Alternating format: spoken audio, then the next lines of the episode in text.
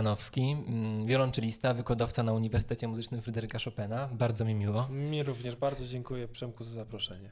Tak, przed chwilą, był, przed chwilą była e, pierwsza próbna rozmowa, bo nie, nie włączyłem nagrywania, ale już tym razem wszystko działa i, i właśnie e, zaczęliśmy mówić o tym, że no, że właśnie, że mi się bardzo dobrze z panem współpracuje i w ogóle i tak I vice versa. I, i, i, ten, I kiedyś właśnie na jednym z naszych zajęć, to też był, jest powód między innymi, jeden z powodów, dla którego pana zaprosiłem, że odbyliśmy taką bardzo interesującą pogawędkę, z, właśnie pan, pan z zespołem z nami rozmawiał i wspominał pan tam o swoich czasach studenckich, tak, czasach, kiedy był pan w moim wieku, czyli nie tak znowuż dawno. I, i, I właśnie tak zafascynowało mnie to, że no dość szybko zaczął pan podróżować, prawda? W ogóle po całym świecie. No tak właśnie jest, e, że nasz zawód e, łączy się z, z podróżami. Właściwie już na studiach odbywałem, nawet wcześniej, jeszcze w liceum pamiętam, odbywałem pierwsze, e, pierwsze mm, wyjazdy zagraniczne, które na ogół były to wyjazdy e, na kursy, na zajęcia, na, na zdobywanie wiedzy. E, Później oczywiście te, mm, te wyjazdy przekształciły się w, w, już w takich czysto celach zarobkowych. E, Jeżdżę, gram, grywam koncerty mm, tam, gdzie jestem zapraszany i rzeczywiście bycie muzykiem daje nam ten przywilej podróżowania, zwiedzania świata. Nie zawsze jest na to oczywiście czas, bo bywa tak, że się przyjeżdża do jednego miejsca, widzi się lotnisko, widzi się z okna taksówki troszeczkę miasta, później dosyć długo widzi się salę koncertową, następnego dnia rano znowu się widzi lotnisko i z powrotem człowiek jest w domu. Ale były takie wyjazdy, gdzie rzeczywiście miałem okazję e, troszeczkę poznać świata i- i jest to na pewno jeden z atrybutów naszego, naszego zawodu. No tak, ale mówi pan, że to taki przywilej muzyków, ale przecież nie każdy muzyk, nie każdemu muzykowi udaje się podróżować, tak? I to jeszcze w trakcie studiów i jeździć na wyjazdy, na wymiany, na No, koncerty. myślę, że pra... myślę, że każdy muzyk podróżuje. Czy jest to muzyk, e, e, oczywiście najwięcej podróżują pewnie soliści, kameraliści, ale przecież m, orkiestry też bardzo często ruszają w turnę w kilkadziesiąt koncertów po całym świecie. Także myślę, że każdy, każdego muzyka to spotyka. Może natężenie tych wyjazdów jest raz większe, raz mniejsze. Ja, ponieważ głównie zajmuję się od wielu lat muzyką kameralną, która znowu w naszym kraju nie jest aż tak bardzo doceniana. Niestety. To jest pokłosie m, oczywiście czasów e, socjalizmu, gdzie, gdzie mm, finansowało się przede wszystkim duże wydarzenia symfoniczne, a kameralna muzyka kojarzona była troszeczkę z, e, z okresem szlacheckim, e, z muzykowaniem w domu, w dobrych domach i, i ona była bardzo często tępiona. Stąd ta potrzeba chyba słuchania muzyki e, kameralnej w społeczeństwie e, polskim nieco przygasła. To się odbudowuje. Jest bardzo dużo fajnych inicjatyw e, młodych zespołów, które organizują czy swoje festiwale, czy swoje kursy i to się powoli zaczyna odbudowywać. Natomiast y, jednak większość koncertów, muszę przyznać, gram za granicą. No właśnie, bo generalnie dość wcześnie zaczął pan y, grać w kwartecie, prawda? Chyba jeszcze na studiach, Dość późno. dość późno. Tak, ja byłem już dużo po studiach. A, dużo po studiach. E, tak naprawdę mm, tu splot e, jakichś zbiegów okoliczności, Czy, że czy, czy na studiach nie marzył pan o graniu w zespole? Raczej gdzieś tak było kształcenie solistyczne, czy... nasze, e, nasze szkolnictwo wyższe ma troszeczkę taką tendencję, żeby szkolić solistów. E, Bądź e, rzeczywiście przygotowywać do grania w orkiestrze i bardzo dobrze, bo jednak większość muzyków ostatecznie gra w orkiestrze e, i to absolutnie nie można mm, tego wartościować w żaden sposób. E, Jakikolwiek, e, e, jako, jakikolwiek rodzaj muzyki wykonujemy, a jeszcze, jeszcze mówiąc już tym, tak dokładnie e, o składzie, czy jest to jesteśmy elementem dużej orkiestry symfonicznej, czy członkiem mniejszego zespołu kameralnego, czy jesteśmy solistą, no nadal to ma e, ogromną wartość. Natomiast rzeczywiście e, muzyka kameralna e, za czasów moich studiów szczególnie była troszeczkę traktowana po macoszemu. I nikt chyba nigdy w tym czasie nie zasiał we mnie ziarna takiej ciekawości i ochoty na, na zgłębienie, poznanie e, tej formacji, jaką jest kwartet smyczkowy, a po studiach Grając zupełnie przez przypadek w takim mieszanym e, składzie, pamiętam to było z panem Piotrem Palecznym, graliśmy koncerty Chopina w Szwajcarii zdaje się i tam była zbieranina muzyków z całego kraju. Ym, Powstał pomysł, żeby stworzyć kwartet i zająć się tym nazwijmy to profesjonalnie. I tak się Mhm. zaczęła moja przygoda z kameralistyką i tak naprawdę wtedy dopiero pokochałem kwartet smyczkowy. Wcześniej był mi trochę nieznany, troszeczkę, troszeczkę się tego bałem. Um, okazało się, że to jest świat kompletnie tak bogaty, a zupełnie mi nieznany, więc Jakby- bardzo późno zacząłem. Czyli nikt nie powiedział jakby panu, że da się zrobić karierę jakby w kwartecie grałem, czy w ogóle w zespole, tak? No, w, Czy nawet chodziło o, raczej o radość muzykowania nawet samą? Przede wszystkim jest coś e, takiego, nadal wydaje mi się, pokutuje jakieś takie, e, takie poczucie, że w, do kwart w kwartecie smyczkowym grają osoby, którym się nie powiodło jako solistom.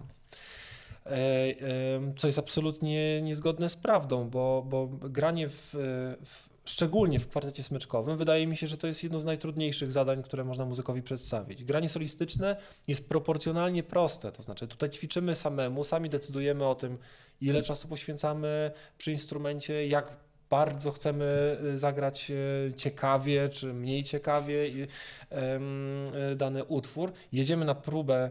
Na ogół to są próby generalne, dwie bądź trzy. Gramy koncert i wracamy do domu. Z kwartetem jednak praca wygląda zupełnie inaczej. To jest praca nie tyle, że ciągła, to jest praca, która cały czas progresywnie narasta, bo im większy mamy sukces w kwartecie smyczkowym, tym więcej pracy potrzebujemy włożyć w to, żeby ten sukces e, ugruntował nam naszą drogę, nazwijmy to w tej karierze muzycznej. No plus jeszcze bierze się odpowiedzialność, prawda, za inne osoby.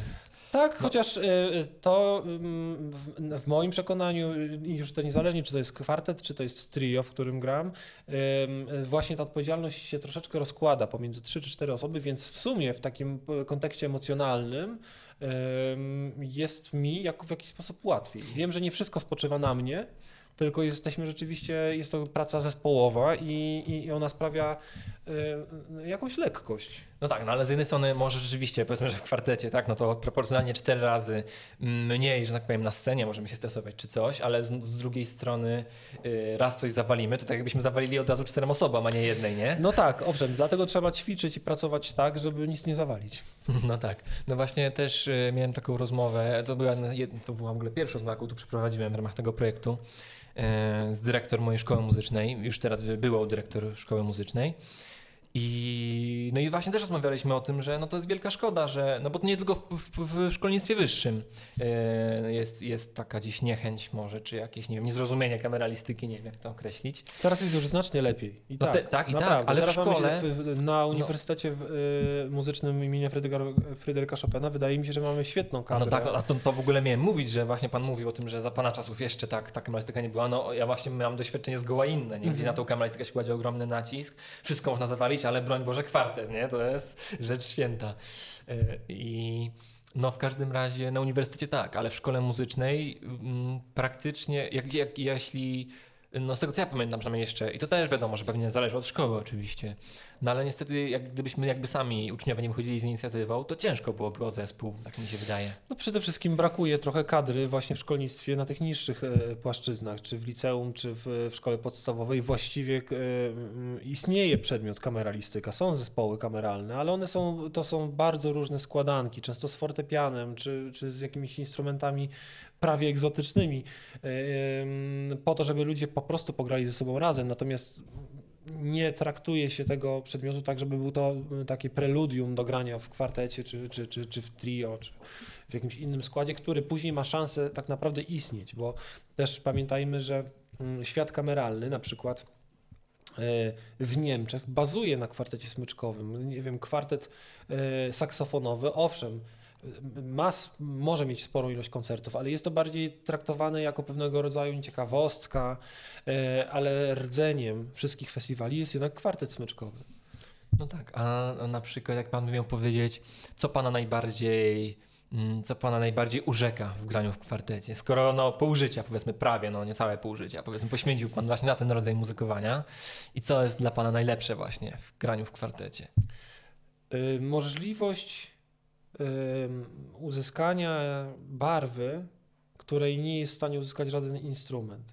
I, i, jest to barwa na tyle unikalna, że nie możemy jej skopiować, nie możemy jej powtórzyć. To cechuje te najlepsze kwartety smyczkowe. Jeżeli popatrzymy sobie na, na nagrania e, wydawnictwa, które teraz się e, pojawiają na rynku tych najlepszych zespołów, nie wiem, kwartetu Casals czy, czy Artemis, Belcza, to każdy z tych zespołów ma naprawdę bardzo indywidualne brzmienie i jest na to brzmienie e, składają się właśnie poszczególne cztery głosy, e, które nie mogą być zastąpione inną osobą, e, które nie mogą być zastąpione innym instrumentem. Po prostu kwartet w swoim najlepszym brzmieniu jest w moim przekonaniu sprawą jednorazową.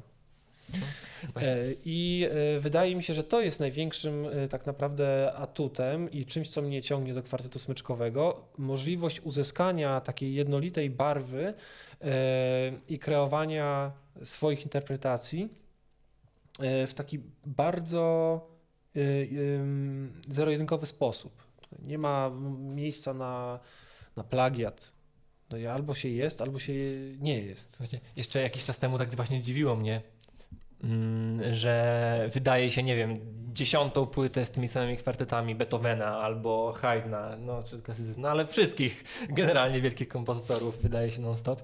Jak na początku to dziwiło, no skoro już tyle razy to było nagrywane, to czego by się właśnie nie zabrać za coś No- innego, nie? No właśnie o to Ale chodzi, to- że każdy kwartet, y, no, oczy- oczywiście one się różnią interpretacją, ale też y, różnią się tą barwą. Czyli tak jakbyśmy słyszeli y, Chopina gra, grywanego, zresztą mamy okazję się przekonać, na Facioli, czy na Steinwayu, czy na Yamasze. Na każdym z tych instrumentów ten Chopin będzie brzmiał troszeczkę inaczej. E, Plus indywidualność muzyczna, no daje nam, nam efekt, że, że, że tekst, materiał jest identyczny, natomiast e, otrzymujemy zupełnie różne utwory w wykonaniu jednego zespołu bądź drugiego. Mhm. No dobra, to porozmawialiśmy do chwili o kwartecie smyczkowym, a ja chciałbym się właśnie cofnąć do tych czasów pańskich studiów. I z tego co pamiętam, to podróżował pan na różnego rodzaju wymiany, można by tak rzec, prawda? Czy jakieś takie Nie. nie, działalności studen- że studenckie, za, edukacyjne? Za nie? moich czasów nie było tych programów takich jak Erasmus. U mnie, ja miałem możliwość tylko e, jechać na letnie e, czy zimowe e, kursy muzyczne, które odbywały się poza rokiem szkolnym. Natomiast w, w pewnym momencie przerwałem studia w Warszawie i wyjechałem do Stanów Zjednoczonych na studia. Właśnie, na, na, i o to chciałem spytać. Y, I, i, I tam byłem prawie 3 lata, ale postanowiłem, że jednak skończę studia w Warszawie. To było jakoś pomiędzy licencjatem a magisterką, czy jakoś Wtedy też były pięcioletnie Aha, studia. pięcioletnie, Nie czyli było- po prostu w połowie gdzieś, tak. tak, tak? Y, Więc, więc ja po prostu po drugim chyba roku stwierdziłem, że, że potrzebuję jakiejś odmiany, potrzebuję y, innego spojrzenia na swoje granie, na, na samego siebie tak naprawdę. Y, I też przez przypadek, bo spotkałem panią, y, która przyjechała zrobić do, do Warszawy egzaminy dla skrzypków. Oni mieli deficyt skrzypków na swojej uczelni w Bostonie i A tak spotkaliśmy się na, na, na korytarzu, za chwilkę porozmawialiśmy. Pani chyba zdaje się zapytała mnie w ogóle o drogę do jakiejś sali. I tak wyszło, że, że jest tutaj e, w celu robienia przesłuchań dla skrzypków. E, Ja się zapytałem, czy nie potrzebują wiolonczel. Ona powiedziała, że nie potrzebują, ale może nagrać mnie na kamerę. Poszliśmy do sali, nagrała mnie i za dwa tygodnie dostałem mail, że mam stypendium i że zapraszają mnie za kolejne dwa tygodnie, więc po prostu y, była strasznie szybka akcja i taka, taka spontaniczna. Nie wiedziałem, nie wiedziałem, z czym to się e, wiąże do, koń, do końca, bo ja dostałem stypendium na naukę, nie dostałem stypendium na, na życie. W związku z tym musiałem, e, będąc na studiach, jednocześnie pracować, podjąć pracę e, i mając się bardzo różnych i dziwnych e, zawodów, przez chwilkę nawet pracowałem w jakiejś restauracji, parkowałem samochody w klubach nocnych, E, no ale dzięki temu stać mnie było na to, żeby przez te trzy lata tam mieszkać i poznać zupełnie inny mm, pryzmat patrzenia na, na nagranie na wiolonczeli. Z tym, że chyba do Ameryki nie było mi nigdy aż tak bardzo blisko, żeby myśleć e, o, o mieszkaniu tam na stałe. E, I wiedziałem, że jeżeli nie wrócę na uczelnię, bo ja przeciągałem cały czas urlop dziekański, jak y, dostałem tako, takie ultimatum, że jeżeli nie wrócę, to skreślą mnie z listy studentów, to mm, zważyłem sobie, co, jest, co, co, co wolę, czy zostać tam i dokończyć studia mm, w amerykańskiej uczelni, czy wrócić jednak tutaj na, na, na 3 lata i, e, i skończyć studia tutaj i wybrałem jednak e, Warszawę. Okej. A Jakie na przykład takie główne różnice w tej, mówi Pan, że, że inne spojrzenie całkowicie na instrument. Jakie, jak konkretnie to, to się przejawiało, te różnice w edukacji między Polską No a przede wszystkim w, w tej szkole, w której ja byłem, y, klasa wiolonczeli była sfokusowana na granie w orkiestrze w przyszłości. Y, W związku z tym było bardzo dużo też zajęć dotyczących y, takiej fizjonomii, em, anatomii nawet y, i, i sposobu gry, sposobu poruszania się przy instrumencie, tak żeby, ten, żeby to granie nie było męczące. Tak, żeby, żebyśmy byli przygotowani na przykład do próby, która będzie trwała 9 godzin i żebyśmy nie czuli się po niej skatowani, sforsowani i, i, i niezdolni do, do grania kolejnego dnia. E, Bardzo duża ilość e, orkiestrówek, które były na zaliczenie, e, co też przygotowuje w przyszłości kandydatów właśnie do egzaminów do dobrych orkiestr. E, Proporcjonalnie tego e, repertuaru solistycznego było, było bardzo mało. A to granie w zespołach? A granie w zespołach jak było? E, zes- właśnie tam też było dosyć, nie było też nacisku na kwartet smyczkowy, tylko właśnie takie składy bardzo mieszane i czasami to były nawet sekstety, septety. Moja szkoła, do której chodziłem, była mm, w w tej chwili to już jest w ogóle połączona razem z College'em Berkeley, który jest- słynie z, Wydziału Jazzowego, ale moja szkoła w, te, w tym czasie była mm, połączona z Wydziałem em, em, muzykalowym. E, I bardzo często nasze zespoły kameralne, które mieliśmy do zaliczenia, można było zaliczyć poprzez zagranie y, spektaklu w małym właśnie składzie, kwintecie, sekstecie, e, ponieważ jakby bardzo jakoś blisko też do tego było.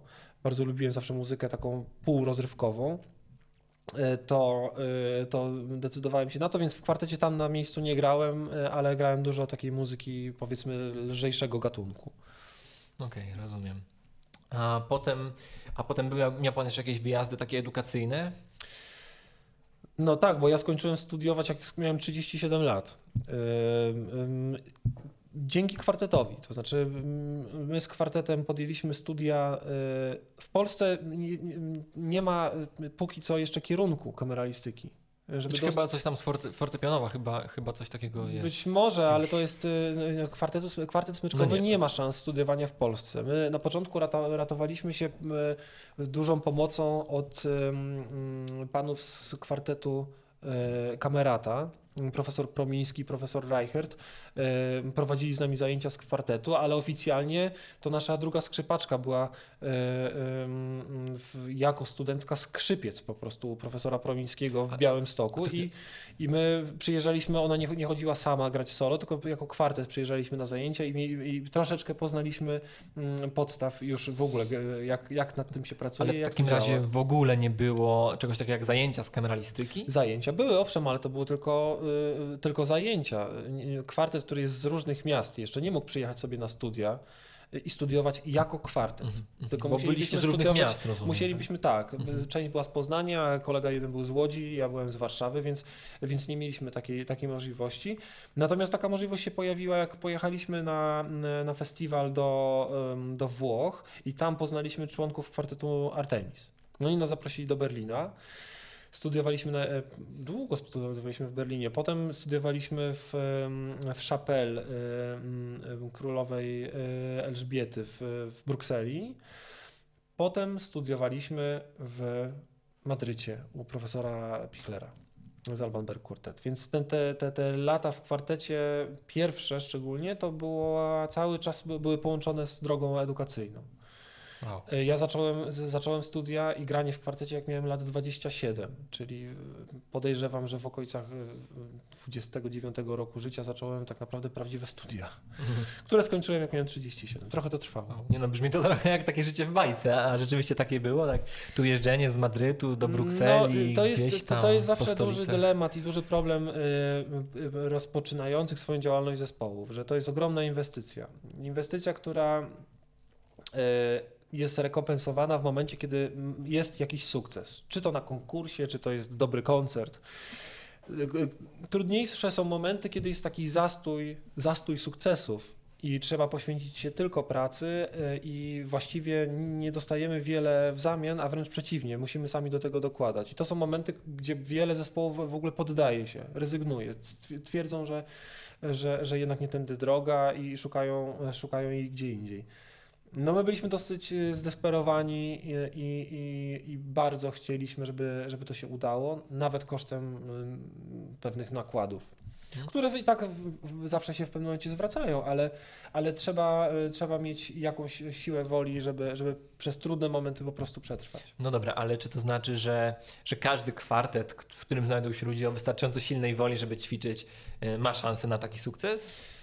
Nie każdy, ale to tak jak w, też w graniu solowym. Mówi się, że, że mm, 90% to jest ciężka praca, ale potem y, 5% to jest y, szczęście i 5% to jest talent. Więc jeżeli któryś z tych elementów y, zawiedzie, y, na przykład szczęście, y, My na przykład w pierwszym kwartecie, w którym grałem, wydawało mi się, że jesteśmy mm, naprawdę na takiej dobrej drodze, żeby bardzo szybko y, y, osiągnąć ten poziom, na którym nam zależało i że ten poziom będzie doceniany. Ale na przykład w kontekście konkursów mieliśmy dużo, dużo pecha. Byliśmy na trzech poważnych konkursach. Jeden w Genewie, gdzie jakieś y, przepychanki pomiędzy jurorami doprowadziły do tego, że w finale znalazły się e, kwartety, które właściwie nie powinny się były tam znaleźć. My odpadliśmy po drugim etapie. W, na konkursie w, w Wigmore Hall szliśmy jak, jak czarny koń y, po prostu po pierwszą nagrodę. Dostaliśmy wszystkie nagrody pozaregulaminowe, ale ostatecznie y, w, w finale troszkę nam się poślizgnęła noga i wygrał inny kwartet. Mieliśmy drugą nagrodę. Największy nasz konkurs i wydaje mi się, że największy nasz sukces to był konkurs Reggio Emilia we Włoszech, gdzie mm, e, byliśmy szczególnie że przy zmienionych warunkach konkursowych, bo z trzech etapów zrobiono cztery etapy e, i e, czyli ka- każdy etap powiedzmy po 45 minut, czyli repertuaru trzeba mieć 3 godziny czystego grania. No i to jest od naprawdę wczesnego klasycyzmu po, po muzykę współczesną. E, Taki konkurs, który rzeczywiście sprawdza możliwości, umiejętności zespołu. E, I zmieniono jeszcze koncepcję, że nie będzie pierwszej, drugiej, trzeciej nagrody, tylko będzie nagroda pierwsza. E, I myśmy się tam wszyscy pocili. W finale byliśmy my, Francuzi i Niemcy, a jury stwierdziło, że jednak pierwszej nagrody w ogóle nie przyznaje. Więc był wielki skandal, cały teatr huczał, Włosi bardzo emocjonalnie reagują na tego typu wydarzenia, ale tak jak mówię, no właśnie trzy duże konkursy i na żadnym nie mieliśmy spektakularnego sukcesu. E, Więc czy każdy może mieć sukces? No, jeżeli w- s- w- 90% ciężkiej pracy doda się do 5% dużego szczęścia i jeszcze przy tym będzie talent, to wydaje mi się, że tak. Ale zespołów, które te trzy warunki spełniają, jest stosunkowo niewiele. Taka jakaś jedna najważniejsza rzecz, którą trzeba, którą trzeba cały czas, że tak powiem, spełniać grając w kwartecie? Jest coś takiego? Tak, trzeba być fair wobec siebie nawzajem. Mówię tutaj o takim e, czynniku ludzkim. Jeżeli e, powstają konflikty, jeżeli e, są sytuacje, że na jakiejś płaszczyźnie się nie dogadujemy mm, i ten konflikt rośnie, to bardzo szybko aspekt muzyczny przestaje być priorytetowym. I wydaje, i myślę sobie, że jeżeli o to, o to się nie dba, jak nie pielęgnuje się kultury osobistej w, w takich relacjach, z, umówmy się, z bardzo bliskimi ludźmi, bo w kwartecie smyczkowym spędza się sobą multum czasu, no to, to, to, to ta droga się w pewnym momencie kończy. Tak, tak, tak jest moje, tak moje wrażenie i takie są moje doświadczenia, więc wydaje mi się, że, że muzyka jedno, ale przede wszystkim właśnie aspekt y, y, takiej higieny w relacjach międzyludzkich. No właśnie, ale z jednej strony to jest jakieś tam niebezpieczeństwo, czy jakieś tam ryzyko, powiedzmy, ale z drugiej strony to też jest no, taka piękna rzecz, że jakby, no wiadomo, że jak są jakieś spory, tak, konflikty, to to się przekłada na muzykę negatywnie, no ale natomiast yy, jak, jak, ta, jak te relacje kwitną, że tak powiem w cudzysłowie, no to też muzyka y, wchodzi na inny poziom, czy nie jest tak trochę? Nie jestem Znaczy, pewien. że może, że, może, może ja się wyraziłem. Bardziej mi chodzi o to, że yy, że gdzieś no yy, mm, zawsze to jest coś rzecz, która mnie w ogóle urzekała w graniu. W, w zespołach w ogóle nie tylko mówię o kwartecie, chociaż w kwartecie to jest gdzieś tam powiedzmy jeszcze może lepiej widoczne, ale że właśnie taki, taka dobra atmosfera połączona właśnie z solidną pracą, no sprawia rzeczywiście, że ta muzyka nabiera pewnego wyrazu, tak? Kiedy z tymi ludźmi zaczyna się powiedzmy, ja nie doświadczyłem w sumie chyba takiego zespołu jeszcze nigdy, ale tak sobie to wyobrażam, powiedzmy, że gdzieś tam jestem na początku. I, i, no i tak sobie to właśnie wyobrażam, może trochę... Taka dobra atmosfera na pewno pomaga.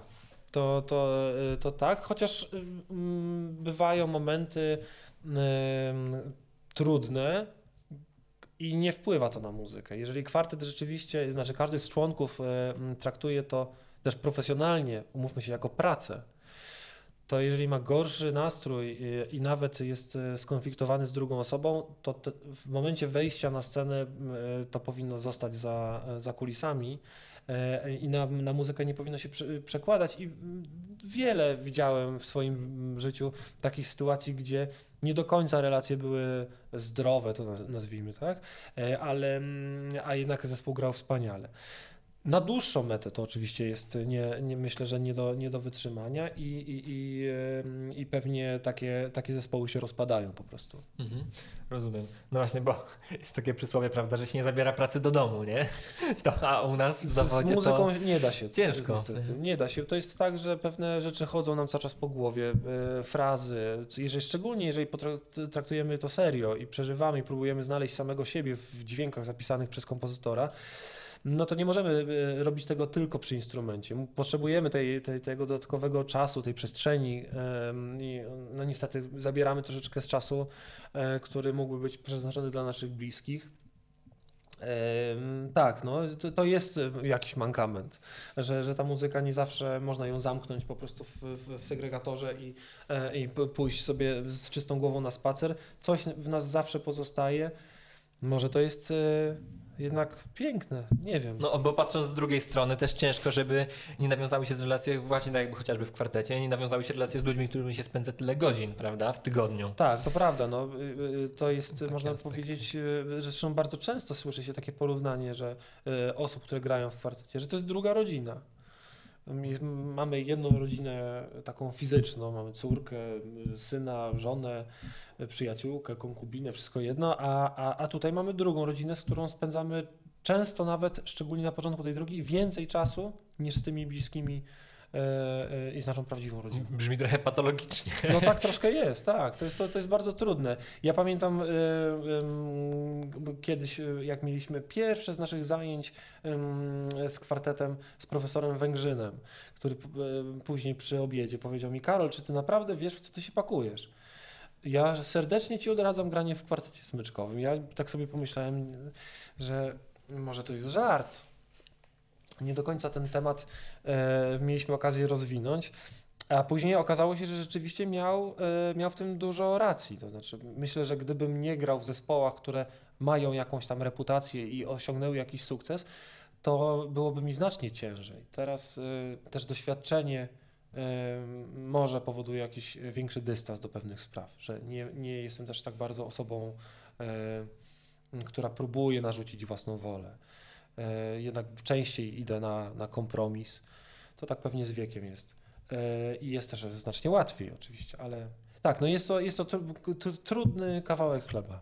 Właśnie, ale też zastanawiam, zastanawiam się, y, na ile jakby to jakieś czynniki zewnętrzne wpływają y, na jakieś tam sytuacje. No mówimy o muzyce, tak więc na jakieś tam sytuacje muzyczne, y, na jakieś tam kolejne, kolejne, kolejne etapy w, w tam w jakiejś karierze, a, a jakby właśnie, a na ile to y, my jakby, się, my jakby dojrzewamy, tak, i to doświadczenie rośnie. No ja, mi ciężko jest to z mojej perspektywy ocenić, tak, tej kilkunastoletniej, ale No tak to jest, że, że jak słuchamy sobie mm, Gulda na przykład, który nagrał y, Das Volte per Klavier Bacha i y, pierwsze nagranie jest czasami w, w szaleńczych wręcz tempach. I to następne za, za kilka lat pokazuje y, drogę, przez którą przeszedł. On gra niektóre rzeczy kilkanaście razy wolniej. W ogóle jest, y, jest niebywałe, więc na pewno y, temperament się temperuje z, z wiekiem, z czasem i z doświadczeniem. Co nie umniejsza tak naprawdę później jakiemuś zaangażowaniu w muzyce. To, to, to nie, nie, nie o to mi chodzi. Y, Tylko tyle, że wydaje mi się łatwiej czasami osiągnąć niektóre, e, albo szybciej można osiągnąć rezultat, który by się chciało, e, niż jak się jest jeszcze młodym, pełnym takiego wigoru i, i czasami zacietrzewienia zupełnie niepotrzebnego. To, to dużo, dużo zespołów musi z tym walczyć i, i wszystkim zresztą życzę, którzy są na tej drodze, żeby szybko to zrozumieli. No nie jest to proste, nie jest to proste. A, a no właśnie, jeszcze ostatnie już jeszcze zagadnienie z tym związane, jeszcze tak mi przyszło do głowy. Czy właśnie takie jeżdżenie, to już to trochę o tym Pan wspomniał zresztą, ale czy właśnie takie jeżdżenie gdzieś tam po różnych miastach, po różnych tam ośrodkach, po różnych nauczycielach, jak to wpływa no właśnie na te relacje z najbliższymi? Czy to nie jest jakoś ciężkie do pogodzenia, trudne? No jest to bardzo trudne, jeżeli ma się, y, szczególnie jeżeli ma się rodzinę, bo dopóki powiedzmy jest się mm, samemu, czy jest się w związku z, tylko z drugą osobą, nie ma dzieci, y, nie ma osób starszych, którym trzeba pomóc, to jest to łatwiejsze, jeżeli ta druga połówka y, akceptuje st- stan rzeczy. Natomiast jeżeli mamy już zobowiązania takie czysto y, rodzinne, jako mm, ro- rodzice, ojciec, matka, to jest, e, jest to o wiele trudniejsze. E, I wydaje mi się, że w wypadku kwartetów i mało jest takich przykładów kwartetów. No Belcza jest dobrym przykładem, bo rzeczywiście tam są, jest sporo dzieci i oni są cały czas bardzo aktywni, ale te dzieci jeżdżą z nimi na koncerty od momentu, kiedy były malutkie. Jest, jest niania, która się dziećmi e, opiekuje, mm, kiedy mama gra na scenie i tata.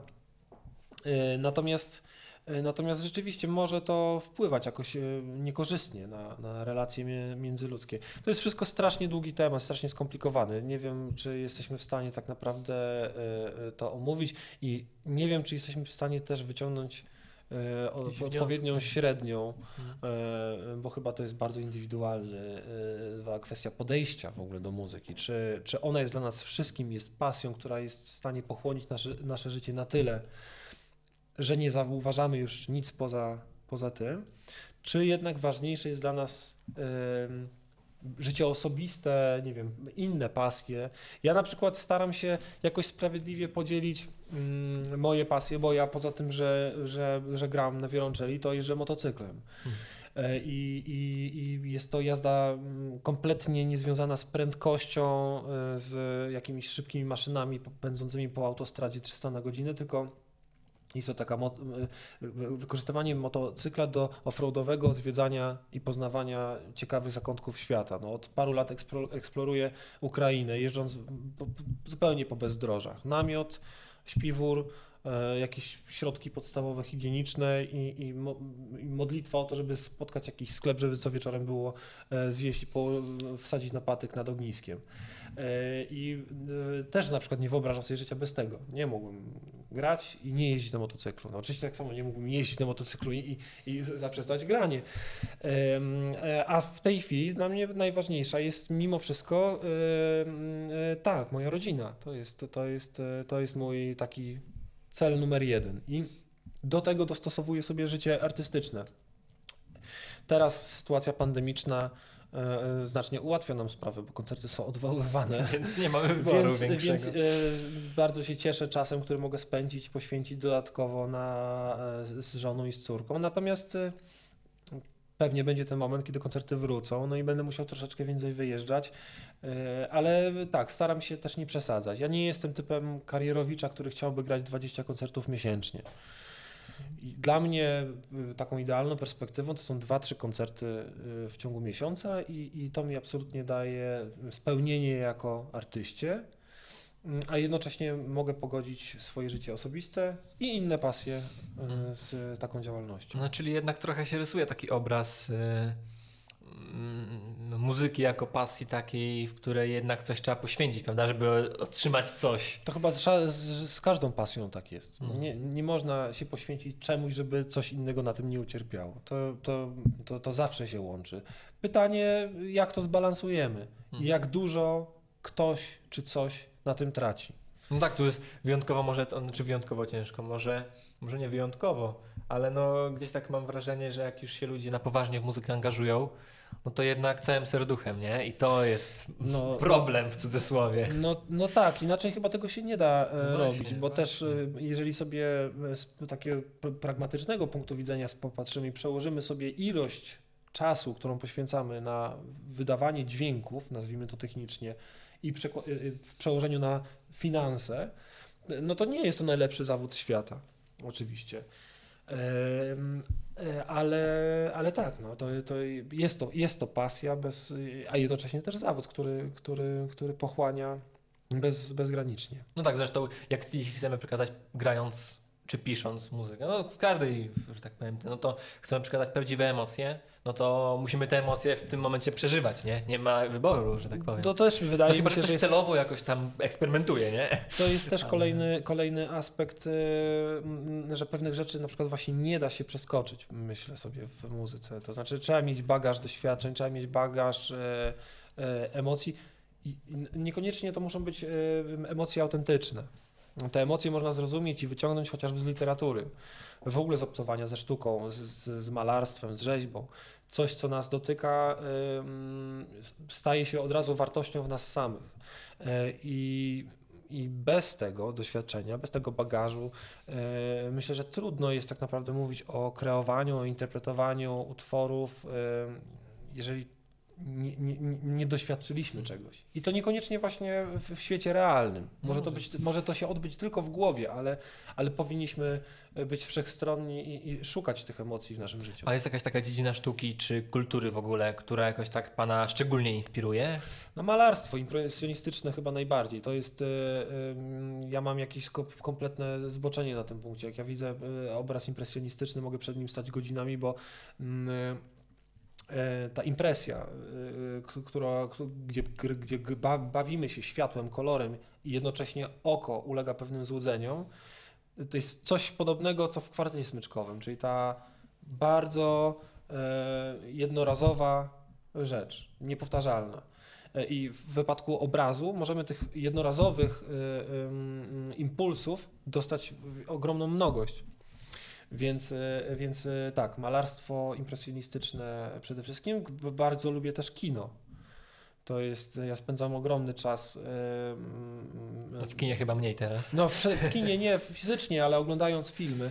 tak. E, e, też moją córkę właśnie 4,5-letnią próbuję do tego namówić. Właśnie kompletujemy cały, e, cały, całą tą kolekcję mm, Disneya, najpiękniejszych bajek i odkrywam je na nowo. Ostatnio Mhm. oglądaliśmy Tarzana, wzruszyłem się tak, że po prostu ona siedziała niewzruszona, a ja płakałem jak bóbr. Naprawdę piękne, piękne filmy. Także kino to jest moje, mój drugi taki konik po, po malarstwie.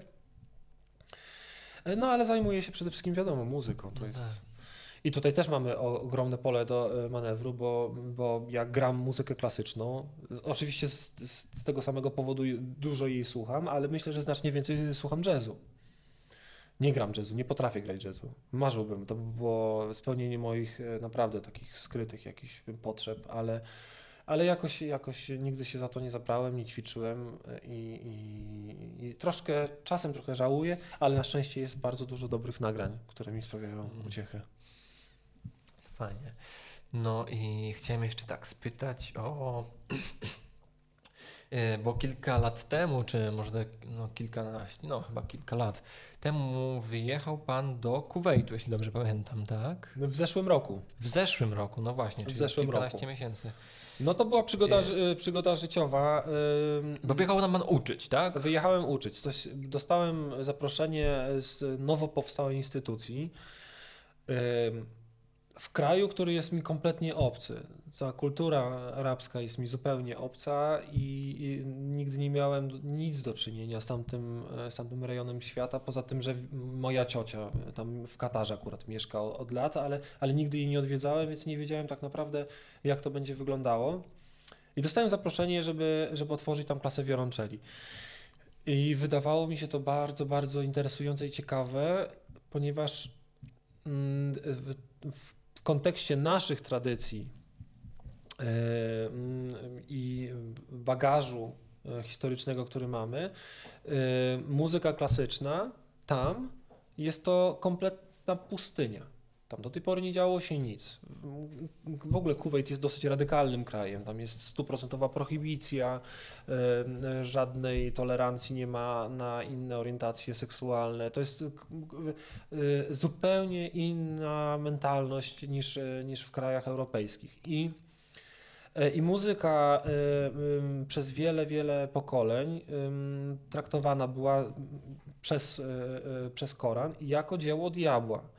Dlatego y, wykorzystywano tylko te tradycyjne instrumenty ludowe do podgrywania jakichś bardzo prostych melodii bardzo prostych rytmów w wyznaczonych okolicznościach, pewnych świąt. Natomiast y, muzyka jako taka nie istnieje.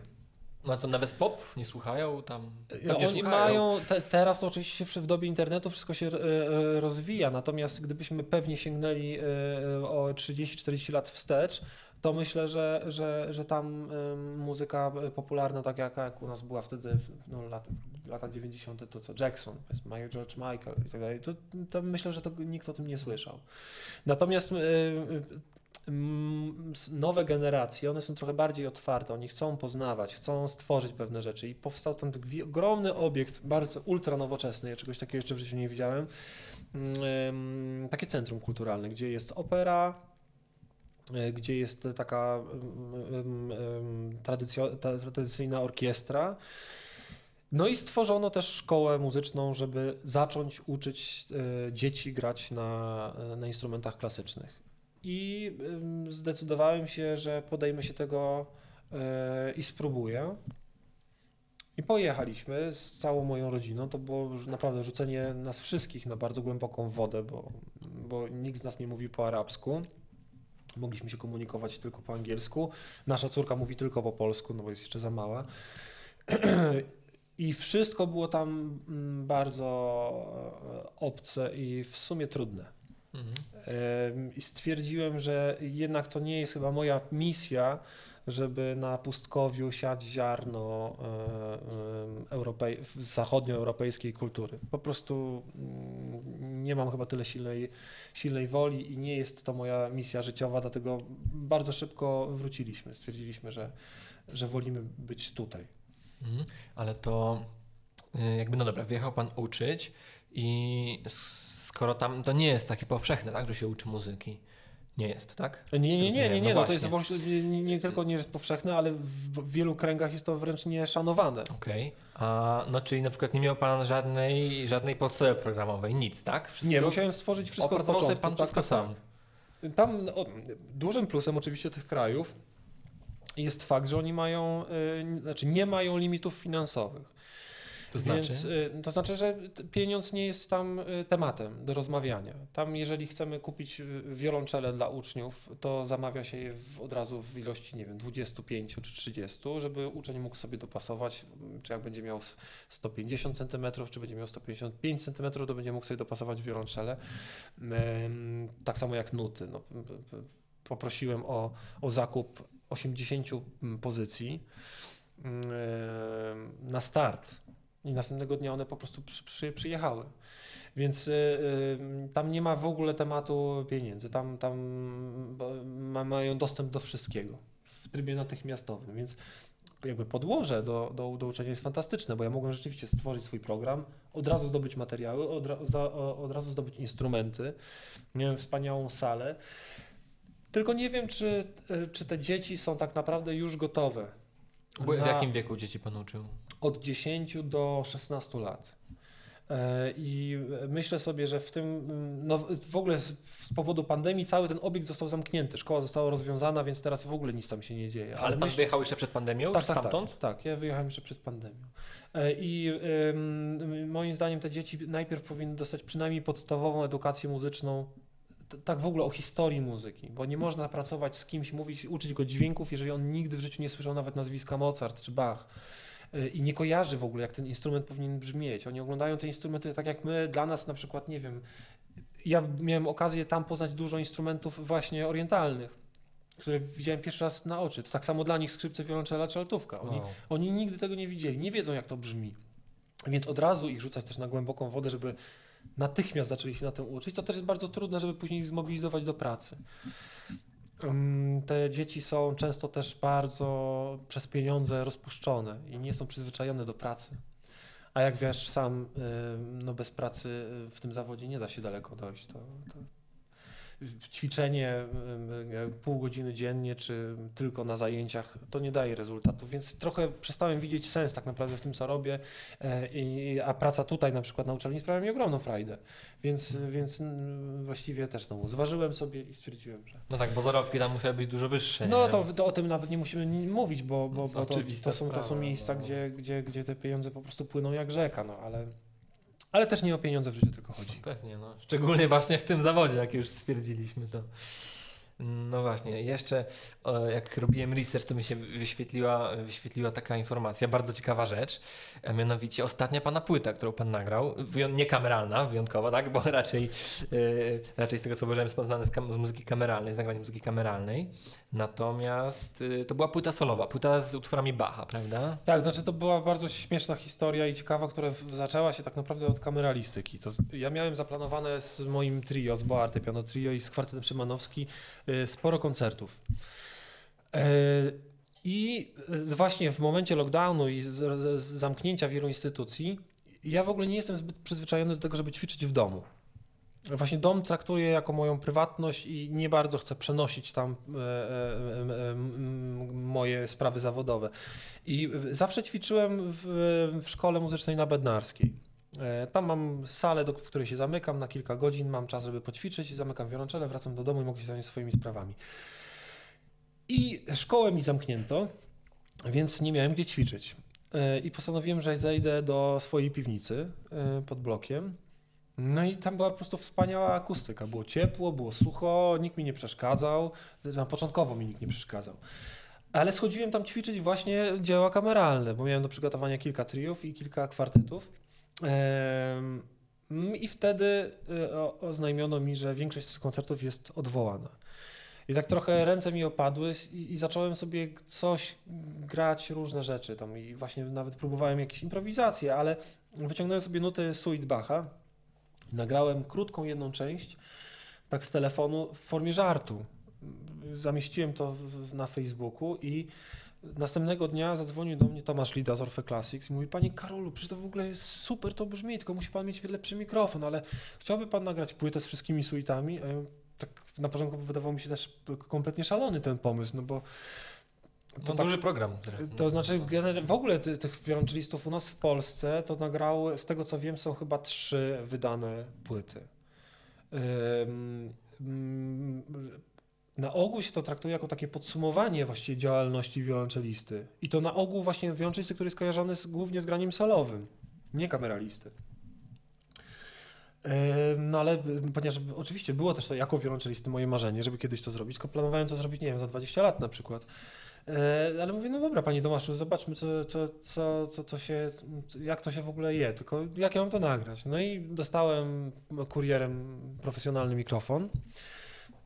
Pan Tomasz w jakimś, bo jest magikiem totalnym, wszedł w mój komputer zdalnie z Krakowa i ustawił mi jakiś program, pościągał y, i, i jeszcze mój przyjaciel Andrzej Bożym po- pożyczył mi resztę, to się nazywa chyba interfejs, bo ja jestem kompletnym laikiem, jeśli chodzi o te, o, o Nawet te, o te stoi tam sprawy. taki jeden To, to, to nie właśnie widać. takie rzeczy.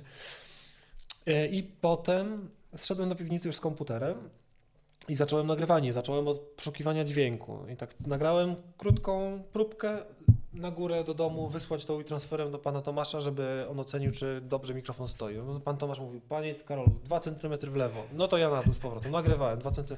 Nie, panie Karolu, nie, jednak 3 cm do góry. I tak szukaliśmy chyba z tydzień, aż w końcu pan Tomasz zadzwonił do mnie i mówi, to jest po prostu akustyka najlepszej sali koncertowej. No i zacząłem nagrywać. Trwało to chyba ponad miesiąc, bo miałem też niestety y, uwarunkowania techniczne, bo na dole u mnie w piwnicy nie ma prądu jako takiego. Mam oświetlenie, ale nie mam gniazdek. Więc mogłem nagrywać tylko tyle, ile mi baterii starczyło w komputerze. A mój laptop jest stary i wytrzymuje niecałe dwie godziny. Więc Nie dało się przedłużacza ściągnąć schodami. Mm, No nie, bo nawet musiałem od sąsiadów to jeszcze jakiegoś przyciągać, ja mieszkam na trzecim piętrze. Więc, y, y, więc y, miałem te dwie godziny dziennie i to było trochę męczące, bo też nie, nie za bardzo mieliśmy możliwość do montażu. Ja nie musiałem nagrywać tak zwanymi setkami, po prostu części określone, ale od początku do końca nagrane y, precyzyjnie i dobrze.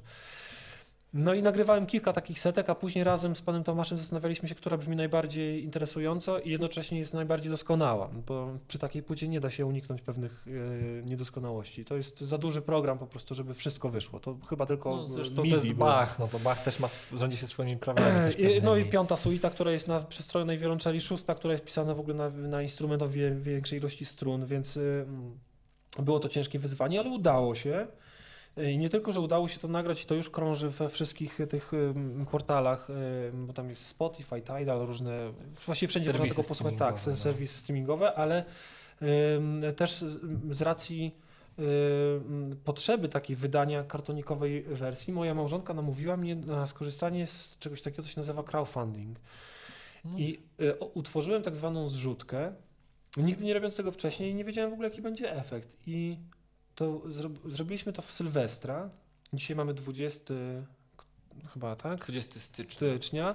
I już zebrałem sz- 50 chyba 6% całej kwoty. A w tego Sylwestra?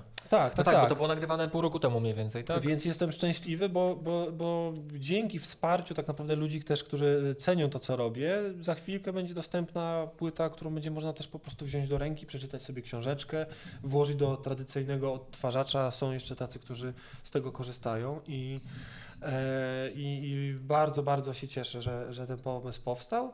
A teraz znowu już idę dalej, bo właśnie, z, ale nie będę za dużo szczegółów zdradzał, ale z Jackiem Sienkiewiczem tworzymy kolejną płytę z muzyką, no już taką odjechaną i bardzo, bardzo nowatorską. A z muzyką poważną? Nie, nie, nie, znaczy nazwijmy to poważnie, no, ale to będzie muzyka współczesna, awangardowa. No tak, o to mi chodzi. Hej, no, Z wiolonczelą w, ro- w roli głównej. super, super. No bo wiem, wiem, że Jacek po prostu zajmuje się różnymi tam, Tak, tak, tak. tak. różnymi gatunkami, więc tak się da chciałem upewnić. Nie, nie, nie, tylko wiolonczela i Jacek. Dobre, dobre, będę czekał z niecierpliwością. No dobra, no i właśnie tak, tak mówimy o tych różnych, różnych gdzieś tam różnych przygodach, doświadczeniach, które tam z Pana spotykały w życiu. I no i ciekawi mnie, czy jest coś, co, mm, co uważa Pan za najbardziej wartościowe po prostu. Z tych wszystkich różnorodnych wyjazdów, yy, z nagrań, z konkursów. Które doświadczenie jest dla Pana najcenniejsze teraz, po tych, po, po powiedzmy, po tych kilkudziesięciu latach od studiów? No, na, Kilkunastu. narodziny mojej córki. I to jest y, y, efekt zło, z, z, wielu, y, wielu wydarzeń w moim życiu i też tych artystycznych. Że, że, że ona się pojawiła na świecie dzięki temu, że ja poszedłem w jakimś kierunku, że coś się wydarzyło. A w, w kontekście muzycznym, bo podejrzewam, że o to głównie pytasz, ym, to chyba to, że mogę sobie spojrzeć tak y, bez żadnych skrupułów w, w, w odbicie w lustrze i powiedzieć, że chyba wszystko, co robię w, w muzyce zawsze było autentyczne. Że nigdy jakby nie oszukiwałem niczego, że nie, nie, nie, nie, nie, grałem i że doszedłem do momentu, kiedy rzeczywiście czuję, że palce i moje ciało pozwala mi na tyle obsługiwać instrument, żeby y, naprawdę umieć obsłużyć moje emocje.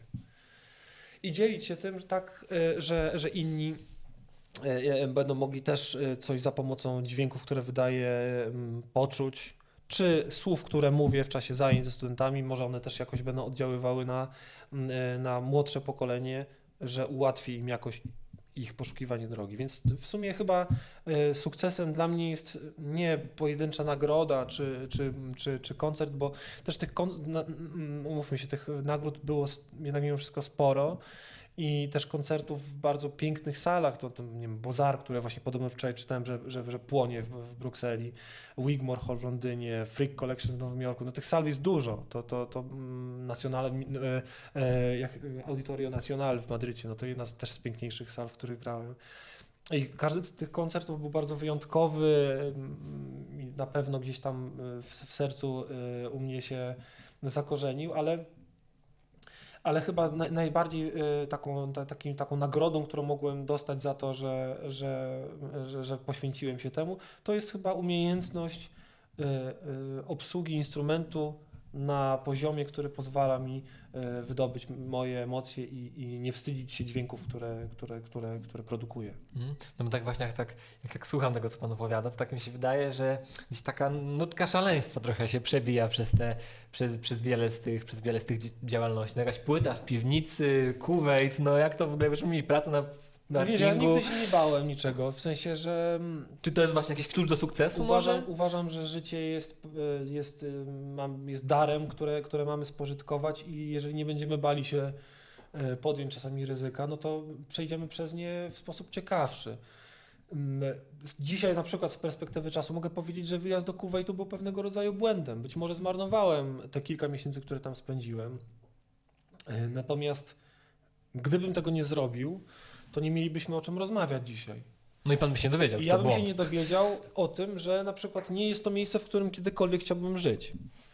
Yy, I, i, i to, to tak samo te wyjazdy moje wcześniej na studia do Stanów, to też było takie rzucenie się na głęboką wodę, bo mm, no nie było stać mnie ani mojej rodziny na to, żeby mnie tam um, utrzymywać. A pojechałem, mimo wszystko zaryzykowałem i czegoś też tam się nauczyłem, więc to mm, tak, no, trze- trzeba być odważnym. No, jak się nie jest odważnym, to się, jak to się mówi, nie pije się szampana, tak? Jak się nie ryzykuje. No tak.